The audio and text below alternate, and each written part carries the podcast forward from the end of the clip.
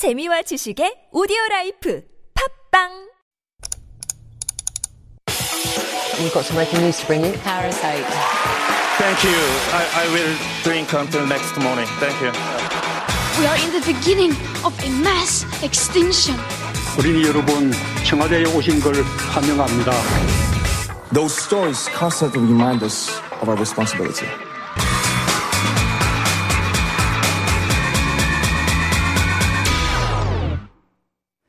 And I'm joined in the studio by Doctor David Tizard, PhD in Korean Studies, lecturing at Seoul Women's University, also weekly columnist at the Korea Times, and joining us for the second time this week on Life Abroad. Nice to see you so again. So good I came back twice, isn't it? Yes, good morning, Sunyeon. How morning, are you listeners. Doing? I'm, I'm doing very well, thank yeah, you. Yeah, good to have you back in I the studio. I always like being here. It's yeah. a pleasure. Does it feel different coming back on a Tuesday and a Thursday, though? Like Thursday kind of feels like your slot. I, I very much enjoyed the roundtable discussion on Tuesday. I yeah. think having uh, more voices in a conversation is always yeah. a good thing. Mm-hmm. When I lecture at universities, it, it, it's sometimes my voice for a long time. Mm-hmm. So I do like hearing other people's opinions. So I thought what we did on Tuesday, mm-hmm. having another voice in there, I, I thought it was fabulous. Yeah, it's fun, isn't it? Yeah. And I think especially now when we kind of miss the actual live interaction with a person, whether it's one person or yeah. an entire classroom, it's nice to have. And so that's kind of a cue for our listeners as well. You know, obviously we can't have you in the studio, but we really do enjoy your comments on what we talk about in the studio as well. So we do have two very interesting topics that we also wanted to discuss on All Abuzz this morning. And the first one, I think, will, um, of course, maybe excite or maybe kind of uh, horror, bring some horror to a lot of students and parents as well, because it means more changes in the education system. I don't know how people will feel about this. More changes in the mm. education system. And I, I think for most people, there is a recognition that Korean education does need some changes. It does need to modernize. Right. Um, we should be aware that in terms of Korean education, it, it's been a tool, it's been a weapon for this modernization mm-hmm. for South Korea to develop, sort of arming not only half the population, but the whole popula- population, boys and girls, with knowledge, with information, right. uh, during South Korea's development has been amazing. It has been. It, it, it's catapulted the country uh, to, you know, in the top echelon of mm-hmm. the other countries financially, culturally, in mm-hmm. terms of sports. So it's been really important. But you often find murmurings, at least I do, in, mm-hmm. in education, mm-hmm. in, in university, from students that it could change. It could reflect sometimes what's been happening in the country. I am kind of curious, though. I mean, as you say, obviously there are some issues with Korean education and mm. the, the rote memory and, you know, right. um, just the focus on just memorizing all the stuff and not getting one or two questions and maybe not allowing any room for creativity. But I am mm-hmm. kind of curious, mm-hmm. um, having grown up overseas as well and probably being privy to more sort of education systems or yep. whatever out there, is it very different from what we see outside Korea as well? Because there have been calls, I think, across mm-hmm. the board, across mm-hmm.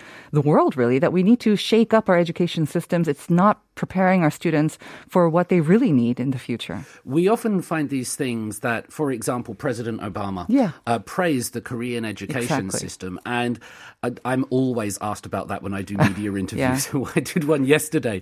And uh, it, they mentioned President Obama's comments mm. on the Korean education. Mm-hmm. And that's used as something to justify the current system. And if you look at standardized testing, if you look at literacy rates, Korea scores very high very in high. terms of sort of every, most students can read, they mm-hmm. can write, they can do math. They complete higher education, yep. to a really high degree. Yeah. So looking at the pure statistics, it seems like it's working. Mm. For those actually inside it, for those that are living it, for mm-hmm. those that are going through the process, I think those people would say, we perhaps want a little bit more. We mm-hmm. want to be able to think. We want to be able to create, not, right. as you say, this rote memorization, multiple choice. Mm-hmm. And also one of the things that we will discuss today is how the grades are given, whether it's relative or absolute grading, right. because that's a really... It's something that I've I've really struggled to come to terms with here in South Korea, grading university students, mm-hmm. not on the nature of their work, mm-hmm. but on how well they compare to other students around them. And it becomes very competitive. And is that something that is kind of more unique to Korea rather than other places like your own country, the U K or England? From what I understood, uh-huh. as, because I was only a student right, in those right. countries rather than uh, a professor mm-hmm. or a grade giver. Um, But I, I understand absolute grading to be more common. Mm-hmm. You are given the grade that right, your that work you deserve. deserves. Okay. Whereas over here, it's a certain percentage mm. can get A's. Interesting. So it's creating okay. that. So like you say, there have been a lot of uh, murmurings and talk and maybe mm. even demands that we bring some changes to our education system. Yeah. And so the sort of, I guess, first plan has been kind of come out that um, does kind of try to tackle this um, maybe sort of uniform factory cookie cutter type of education uh, in a major way. Mm-hmm. It's been announced yesterday, was it? Yes. So the education mis- minister, mm-hmm. Yuen He, came out and announced the details of this uh, plan that they have. Mm-hmm. And it's going to be starting in two thousand twenty-five. So this is a long-term plan that they hope to implement for the, the future of the country and, and the students here. And what they're going to start doing is allowing students to take courses that they choose. So mm-hmm. there, there are a couple of major changes. The first one is that the requirements will be going down a little bit. Requirements in, for... In, in terms of hours and credits. Okay. The total credits to graduate from high school will be mm-hmm. going down a little. a bit, bringing it more in line with international standards. Mm-hmm. So reducing the workload a bit, but also allowing more freedom for mm-hmm. students to choose, for example, which courses they take and then what the gradings will be. So mm-hmm. this seems to be a good movement and focusing on the students mm-hmm. and focusing on their individual desires and wishes. Right. And it had been applied to certain schools for yeah. a couple of years, right? Maybe even a, as kind of a trial basis as well. And I guess they thought that um, those kind of schools, or they, they produced the results that they wanted? It, it looks like that. So yeah. this system has been already adopted by vocational schools, specialized high schools since two thousand eight. Mm-hmm. So having seen that, now the Ministry of Education is saying, well, let's give this to all high schools nationwide, and this will be coming in in four years' time. Mm-hmm. So once again, it's been way too long since I attended high school, so I don't remember high school. I mean, I kind of graduated from high school here in Korea, so I know yeah. what But the current system is like, you know, you don't have any choices. You have to take all the courses that are required, and there were a lot of classes. But even when I was attending high school in Canada, I believe I didn't have any elective courses. Mm-hmm. But this sort of proposed change would almost make it as if kind of a university system where the students are allowed to select the courses that they want as yep. long as they're able to, what, one hundred ninety-two credits yeah. that are required for graduation. So, yeah, absolutely. Students will be, they have to meet one hundred ninety-two mm-hmm. credits to graduate from high school. However, it's like a university system, so they will be able to select the courses that they want to study. Yeah. Moreover, if they're not offered there, they might be able to find them online. They might be able to find them at other institutes. Oh. So it gives them a great deal more flexibility in what mm-hmm. they do. Now, you said that uh, you studied in Canada. For example, when I was in the United Kingdom, uh, I went to a, a private boys' school in the southeast of England. I knew and, it. and... Um, I, I chose three subjects oh. to prepare for university. Uh-huh. So I, I did philosophy, I did English literature, and I did business studies. Mm-hmm. And they were the th- we had to do um, uh, a compulsory general studies class. Mm-hmm. But other than that, we chose three courses, and they were the courses that I chose. That must on- have been nice. It was fun, but mm-hmm. that was what education was to me. Mm-hmm. And some of my friends chose other things. They chose science ones, but we sort of found our own path from that age of about sixteen. Nice. Giving that choice mm-hmm. and creating our own timetable. Mm-hmm. And I have to say, um, it seems to be kind of a growing trend. I mean, I'm already seeing it in my son's school, in middle mm-hmm. school and high school. He's already choosing what he, like kind of extra subjects that he wants to learn as well. Mm. So it's giving more, I guess, power to the kids to find out what they are interested in, to yep. learn more about those subjects as well, and allowing more variety and creativity in the classes.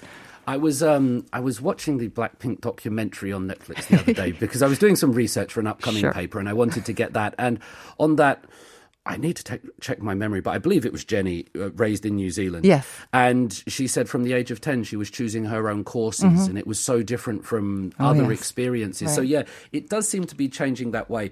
Um, I said it's coming more into international standards. Mm-hmm. So the graduation criteria is going down from two hundred four units to one hundred ninety-two. Mm-hmm. And, and that's the same now, apparently, as the U S and Canada and okay. Japan. So reducing the, the burden on students because mm-hmm.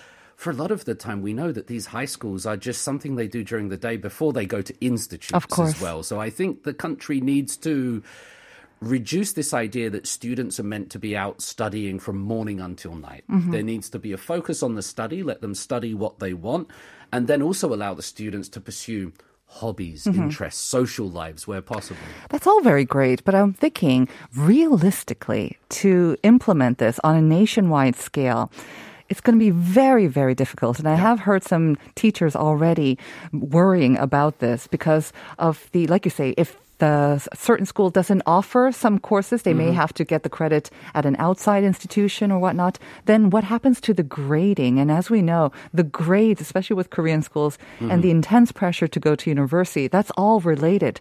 How do you grade this? Well, at the moment, a lot of grading is done relative. Mm-hmm. So um, you're graded according to the other people in the class. And right. now what we've seen is that people are going to study, for example, Arabic as their second language, only because no other people are taking it, and therefore they can get a really high grade yep. by doing nothing, mm-hmm. essentially. I don't mean to say doing nothing. That's disrespectful to the students.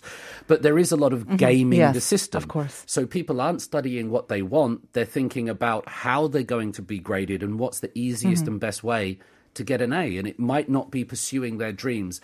That needs to change, and I'm really happy to say that that is changing. Uh-huh. People, so with this new system, they would have to switch to an absolute grading? With the new system, yeah. Uh-huh. The courses that they choose to take, it's not all across the board yet, but mm-hmm. a lot of the courses are going to be changed to absolute grading. And mm-hmm. I, I think that's a... a really good way to go. I think so too. Um, and that is definitely a step in the right direction. But once you think of the absolute system, the next natural progressive sort of question I have mm. then is the, of course, college, the college mm. scholastic ability test. How is that going to affect it? And I imagine it must. Much, it, much more complicated, no? The the Sunan, the, the, the S A Ts, the A-level exams mm-hmm. that they do here to get into university, that's not changing yet. So it seems like the Education Ministry, they've delayed this reform, and that's going to be passed on to the next administration, the yeah. next government, whatever that might mm. be. So we know that Suning is a really huge thing mm-hmm. here, that the country shuts down to let these kids cha- uh, take that exam. So they're not sure what's going on. And as you say, there are voices in the educational community that are worried about these changes in terms of, are there going to be enough teachers? Mm-hmm. What do we do with the supply? Can it meet the demand? Mm. There's a lot of demographics at, at play here, right? And issues of fairness as well. If you're getting graded on an absolute basis from outside institutions, you just don't know what's going to happen. So uh, we'll have to see how this plans out. It It is going to take in place twenty twenty-five, so a little bit more time to fine-tune mm-hmm. the details, hopefully. Let's move on to our next item. Um, we talked about birth registration uh, for foreign children or non-Koreans. Yeah, uh, and this is a really important thing. So we know that South Korea is becoming more multicultural. Mm-hmm. And you can see this on the television in day-to-day life. And not only is it becoming more multicultural, that doesn't just mean westernized, which is a common uh, misconception. Right. But it generally means more multicultural. There's mm-hmm. a lot of different cultures happening here. And currently in South Korea, foreign parents are unable to register births if they are not legally resident in Korea. So the parents. This de- uh-huh. yeah, if the parents aren't legally registered mm-hmm. here, the, the children that they might have, They they can't register them. Mm-hmm. So that deprives the children of medical um, medical benefits, educational benefits, mm-hmm. and puts them at a great risk. And so the uh, Justice Minister, Park Bomge, has said that we need to prevent foreign children from sort of falling through the cracks here mm-hmm. and being deprived of what should be, let's say, human rights. And according mm-hmm. to the Ministry of Justice, there's about twenty thousand unregistered foreign children in Korea. That is a huge number, yeah. especially when we're talking and hearing on the news all the time about Korea's near zero or very, very low birth rate. Yeah. I mean, and we're talking about multiculturalism, trying to encourage that. Mm-hmm. And yet twenty thousand unregistered foreign children, that seems a huge disconnect. Well, looking at also some of it, according to Korean legislation, if mm-hmm. parents of a child born in Korea are of foreign nationality, so let's just say you have two parents, neither of which are Korean, but they have a child in Korea. Uh, according to the Family Registration Act, you need to register that in your own country. You need to go to the embassy. Okay. But if you don't have an embassy here, mm-hmm. or if the embassy is not doing this, then you would have to fly back home and register the child. So it's very difficult for foreign nationals to register their children. Mm-hmm. For example, I, I, I'm married to a Korean, so it's rather easy for of us course. to register our child here uh-huh. uh, because there are family registers. Mm-hmm.